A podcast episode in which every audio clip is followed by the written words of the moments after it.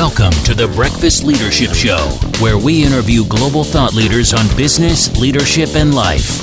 Here's your host, keynote speaker, best selling author, and chief burnout officer of the Breakfast Leadership Network, Michael Levitt.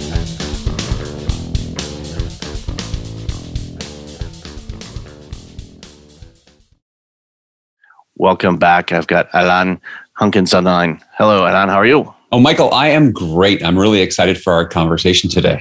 Yeah, this is going to be a great one. I think the audience is going to love this. Uh, so, share a little bit about you and uh, this awesome work you do, and then we're going to dive into uh, cracking the leadership code. Yeah, so I certainly didn't start off at the age of five or six going, I want to be a leadership author, coach, and consultant. That's not how it all worked out. That being said, if I did look in hindsight through the rearview mirror, what I would say is some definite common thread throughout is I've always been really highly attuned to people and really interested in what makes people tick. So I think that started really, I have a fairly unique childhood. I grew up in New York City. It's not unique. I was raised by a single mom and my grandmother, not unique. The more unique part is that both my mother and my grandmother are Holocaust survivors. And that experience that shaped them and influenced how they saw the world post Holocaust. My mother was seven years old until she was 11. She was in hiding, separated from her mom. So they lived through a lot of trauma. And so that clearly impacted them. And so for me, growing up in New York City, going to public schools, I had this one experience of I'd be at home, but then I'd go over to my friends' houses or go to school, and the vibe was so different. And I think anyone, you think about if you've worked in different organizations, you know that depending on who the leader of that organization is, the vibe is so different. And so I got really interested in why are things so different from each other. So I started studying psychology. I ended up studying theater and I have an MFA from an acting conservatory. And then I got into group process facilitation work and then leadership and management training in organizations. This is back in 1997. So we're coming up on 25 years of just studying all this stuff. What I found was just the more work I did, the more people that I worked with, the more teams I worked with, I saw these patterns kept showing up time and time again, Michael. The fact was the best leaders all did certain things in common. And the lousy leaders all did certain things in common. And I was trying to figure out what that was. And so I started taking notes because, you know, as an actor and interested in theater, I know that what moves people are stories. And so I was capturing these stories, writing them down, and I started blogging these stories. And over a course of four years, I had over 200 blog posts. And I looked for these common themes that kept showing up. And I saw there was these three overarching themes that showed up over and over again, which was around connection, around communication and around collaboration. And so those three themes have become the subtitle of my book, Cracking Leadership Code. The subtitle is Three Secrets to Building Strong Leaders. And what interests me around this isn't so much because you can, I'm sure all the listeners you're hearing great connection, communication, collaboration. They all start with C, they rhyme, get it, got it good. And if it was that easy, we'd have more better leaders. And what the research I found is that only about 23% of people believe their leaders are effective at all. So we have this massive gap. So it isn't just about knowing it. It's so for me, my work has been very focused on what are the things that get in the way of us leading well, because that to me, that's the secret sauce. The 23% doesn't shock me because Ceridian, uh, the payroll company that does work in the US, but you know, they're predominantly in Canada, but they, they do have a US presence, did a study, and this was in December of 2018, and they surveyed Canadians. And 73% of Canadians said if they were offered a job today, they would take it. So almost eight out of 10 people would up and leave their job right now if they were offered a new role. And the majority of those people will leave their job not because of the job per se, it's their managers and the leaders. You know, people yeah. quit their leaders and their managers, they don't quit their jobs. So that doesn't shock me that that percentage is there because eh, a lot of leaders eh, and and this has been my experience is the leadership training that I have had in my life was self driven. I sought it out. Most organizations, unfortunately, don't invest in the leadership training to the degree that they should because it'll make a huge impact if they did that but um, you know majority of organizations don't and you know they they assume that the leader knows how to lead and that is a very big assumption in some organizations.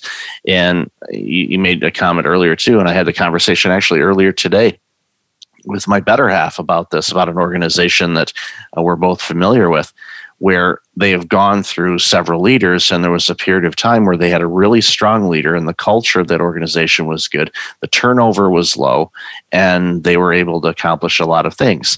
Well, that leader left a few years ago, and they've been through three leaders since in a period of less than two years.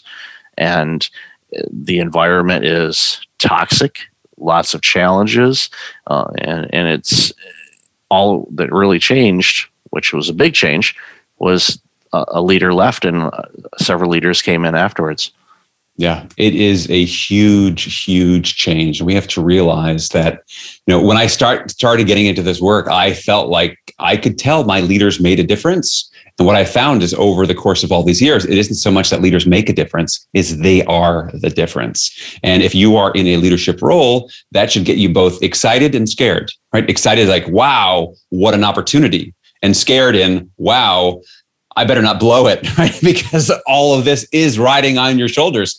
And so my question is, what are you doing to make sure, not that you think you're a great leader, because I'm sure you do. That's not the question The question is do the people who choose to follow you and i do believe followership is a choice the people who choose to follow you do they believe you're a good leader and how do you know for sure and that's what my work really gets into it's the nuts and bolts the nitty gritty of how do you grow your skills at being a better connector at being a better communicator at being a better collaborator and so i looking forward to us talking shop and, and pulling that apart a bit yeah, I definitely want to dive into your book, Cracking the Leadership Code. And we talked a little bit in the pre show about, you know, the book came out in 2020. It was 2020 or 2019 for 2020, March 24th, exactly as the world shut yeah, down. as the world went.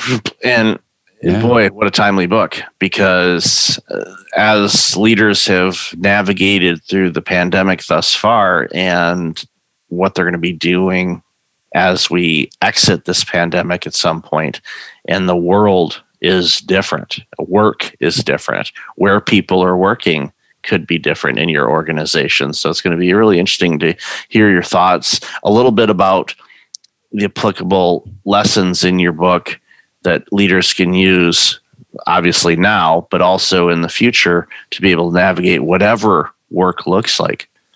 Yeah absolutely. You know you, you remind me of a quote i can't remember.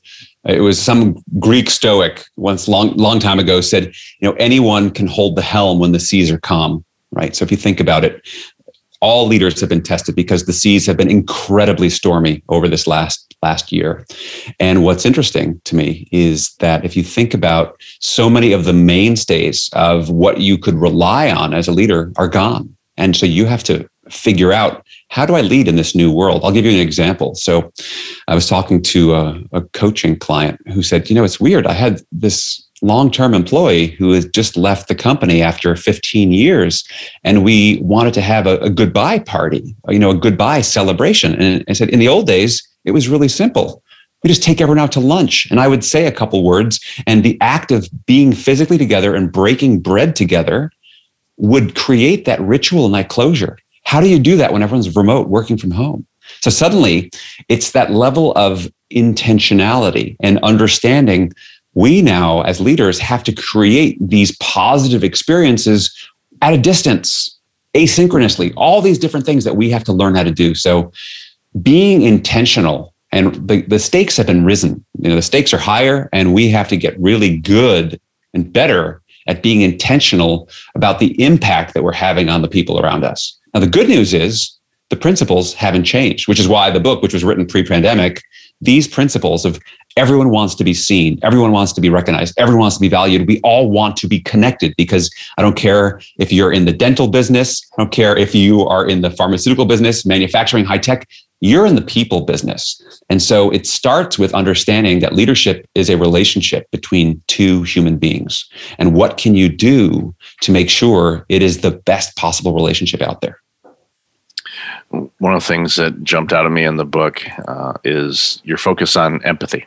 And that is something that I've had in my life. Uh, I, th- I, think my parents and my grandparents and my great grandparents and the generations and, and the work that they did with people and the different types of things that they did to serve people. And a lot of them worked in a variety of different roles.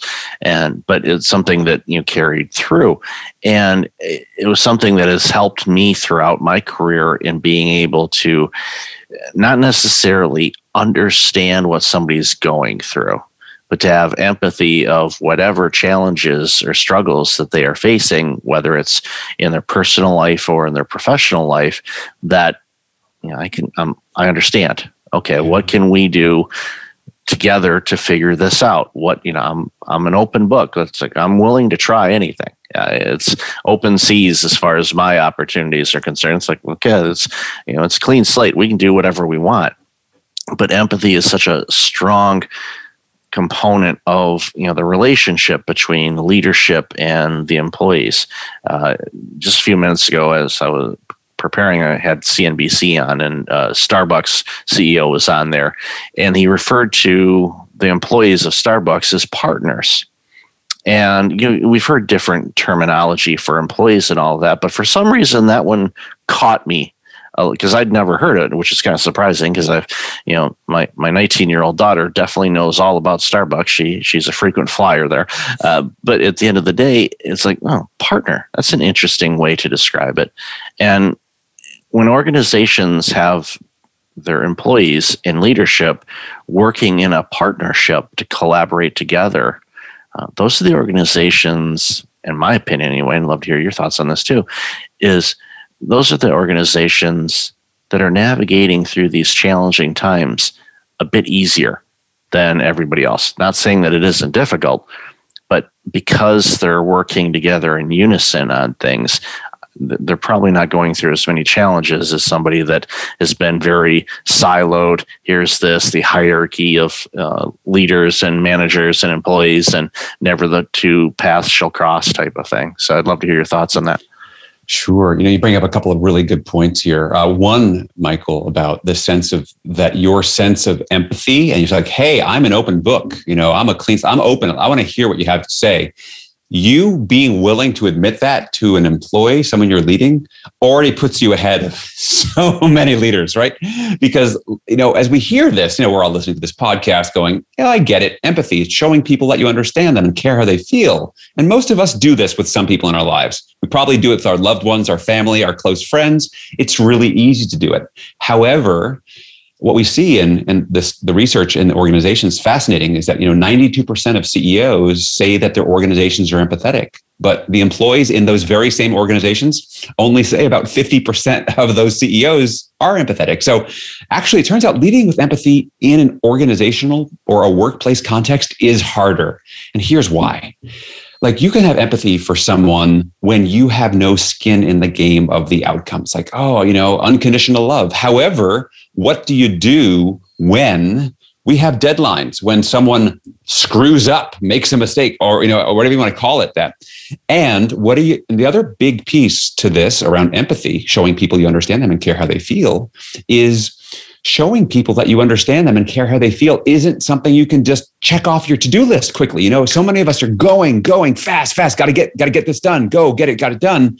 And it takes time. You know, showing people empathy means showing patience. And you know as well as I do, Michael, so many organizations have codified as a core competency either bias for action, drive for results. You know, we don't codify have patience and listen to people, even though it is super important. So that's one piece I wanted to bring up. The other thing you talked about Starbucks and this idea of thinking of their employees as partners. The fact is, words matter because words are signifiers of meaning.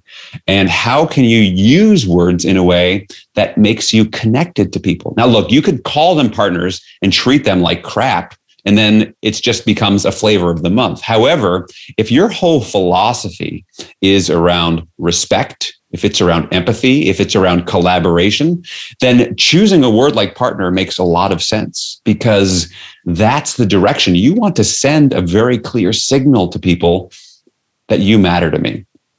And as we look at the way the world has transformed and continues to transform, leaders need to let go of what I'll call the industrial age mindset, which unfortunately so many of us are still holding on to. And the industrial age mindset came out of the factory system where workers were on the assembly line. And Henry Ford, who was the founder of Ford Motor Company, has a great quote that I think exemplifies this best. This is what he said about his employees on the assembly line. He said, Why is it every time I want a pair of hands, they come with a brain attached? Right? He wasn't interested in people thinking for a living. Their job is to shut up and do what I tell you. And when you're on an assembly line doing repetitive manual labor, that's expected.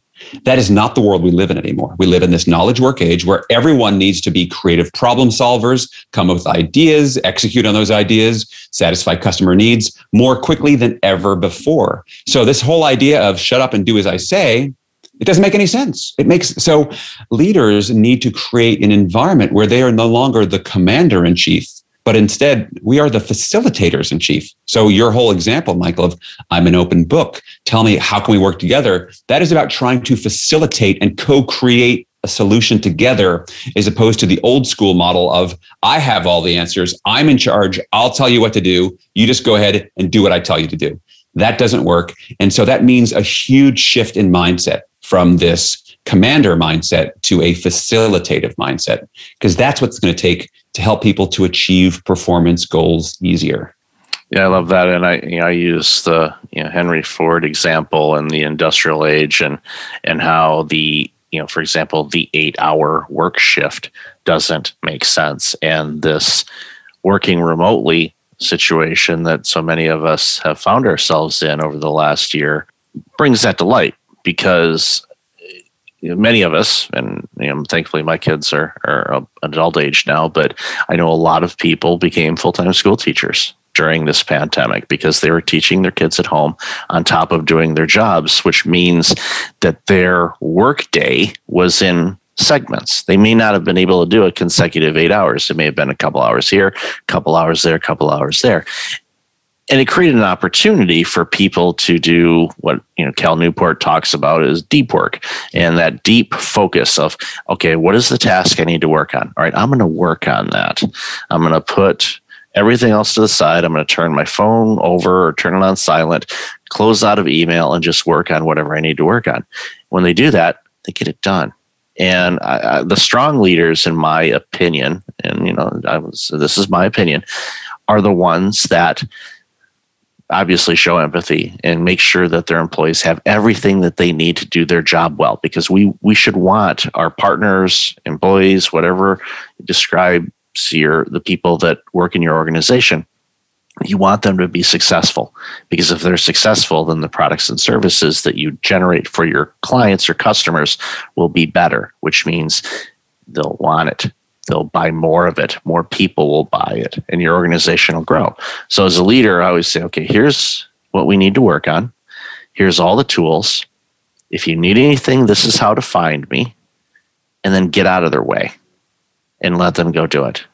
And one of the things we've seen with a lot of micromanagers, especially during the pandemic, is requiring employees to be on their Zoom camera all day, um, always connected. You know, one of the big things that I saw this in—I didn't read the article, but it was uh, something on LinkedIn about employee tracking software. You know, sales are increasing, and and I saw that and I went, no, no, no, no, no, that's the wrong direction, people.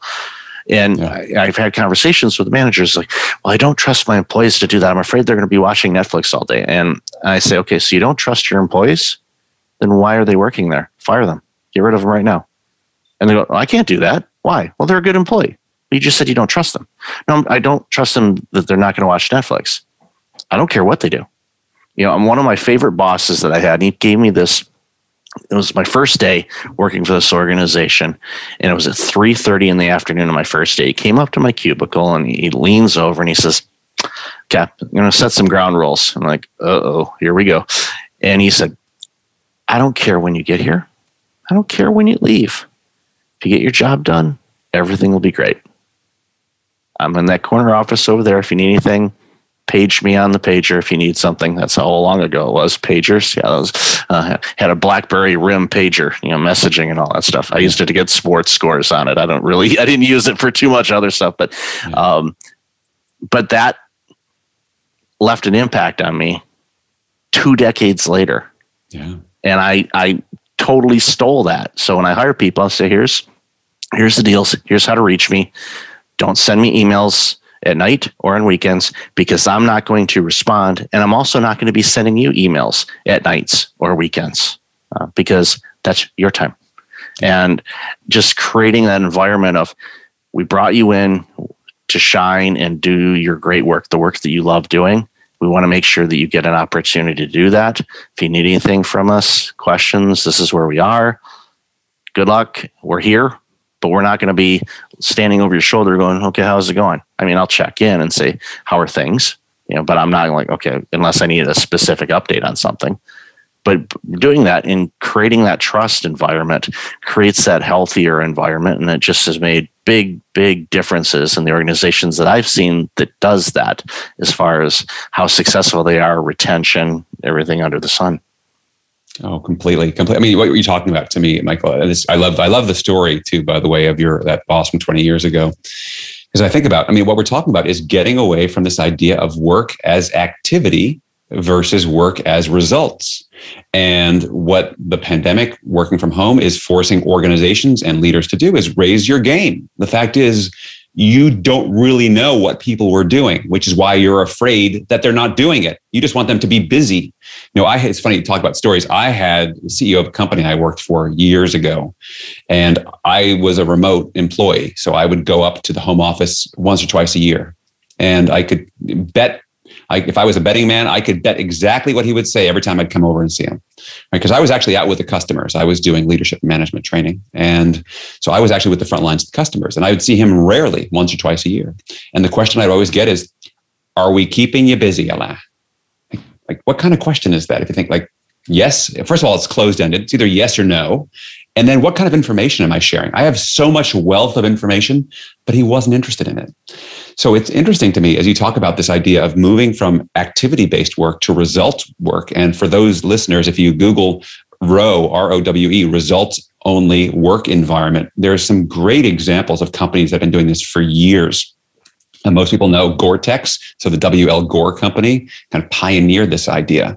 And if we think about where we're headed in the future of work, is that as leaders, what we ought to be doing is treating our employees, you want to call them partners, you can make pick your word, but basically treating them like independent consultants. Like that is, if you think of, if you were to hire a consultant, you would scope out a project, you'd have clear deliverables, you'd had timelines, and then you would trust the consultant because they're the expert at what they're doing. So in some ways, how can you take that same philosophy and scope out projects because you're all working on some kind of a project for your employees here's what needs to be done. Now obviously there are certain jobs that or that's not the same. Let's say you're manning a call center and you need you have inbound calls. That may not work. But for a lot of things just giving people that clear parameters of here's the project. Here's the scope. Here's the and and co-creating this conversation with them.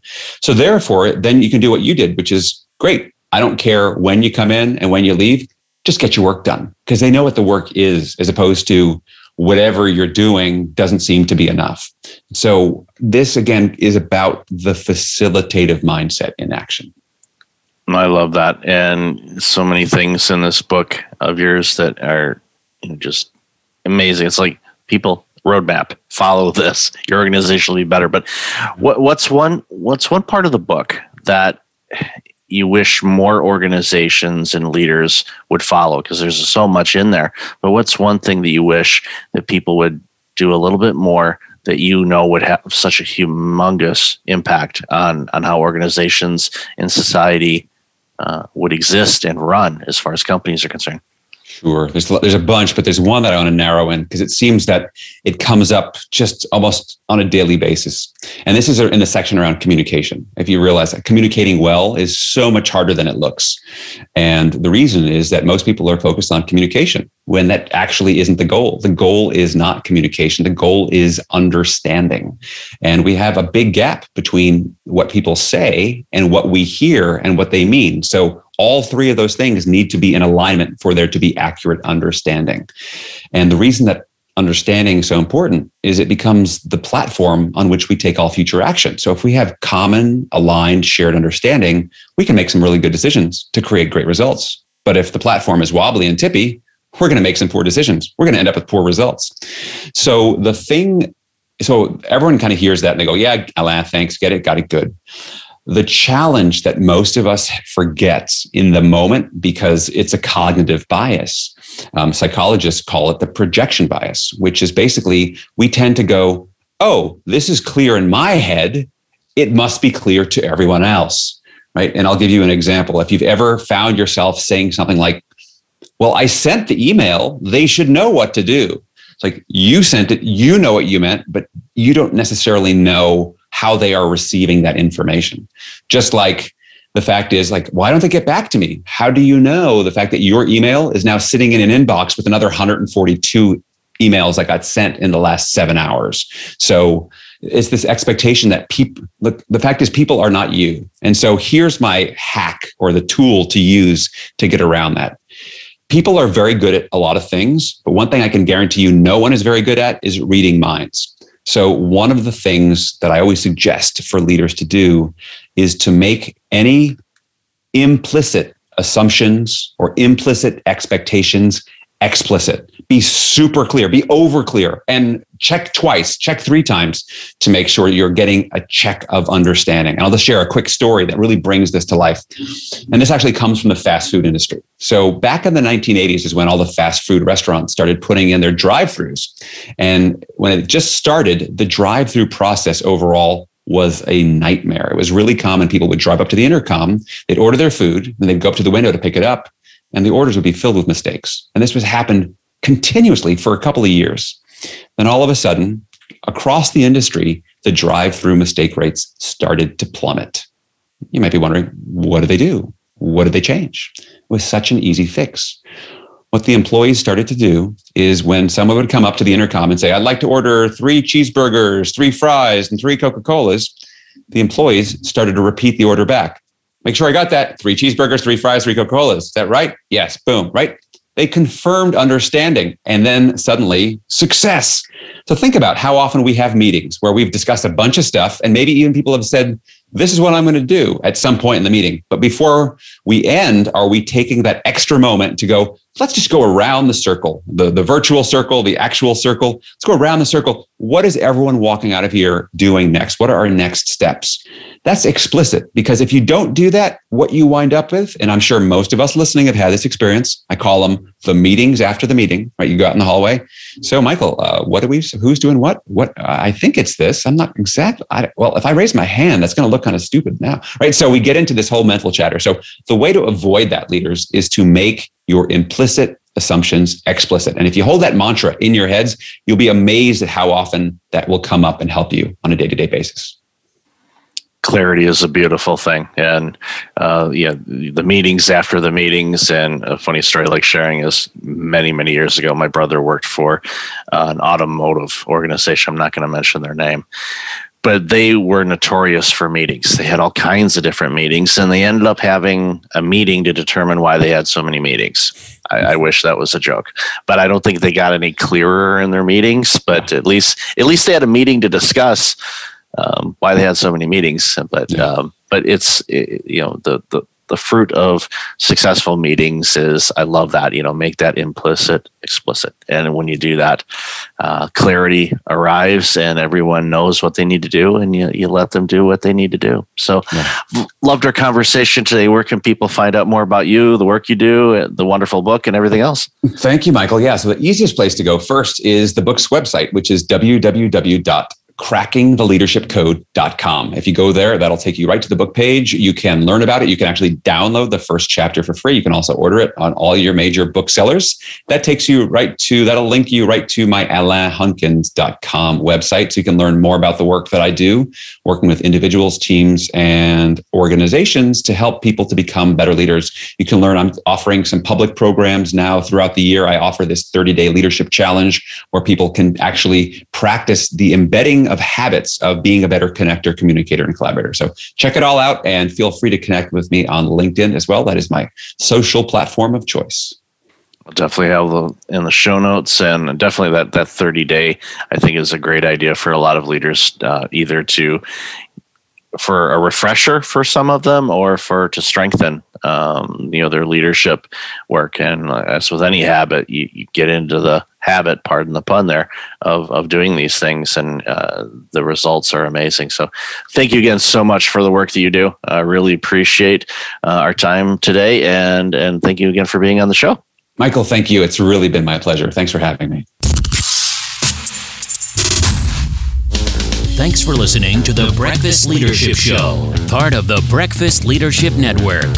Visit breakfastleadership.com for tips on empowering your business and your life.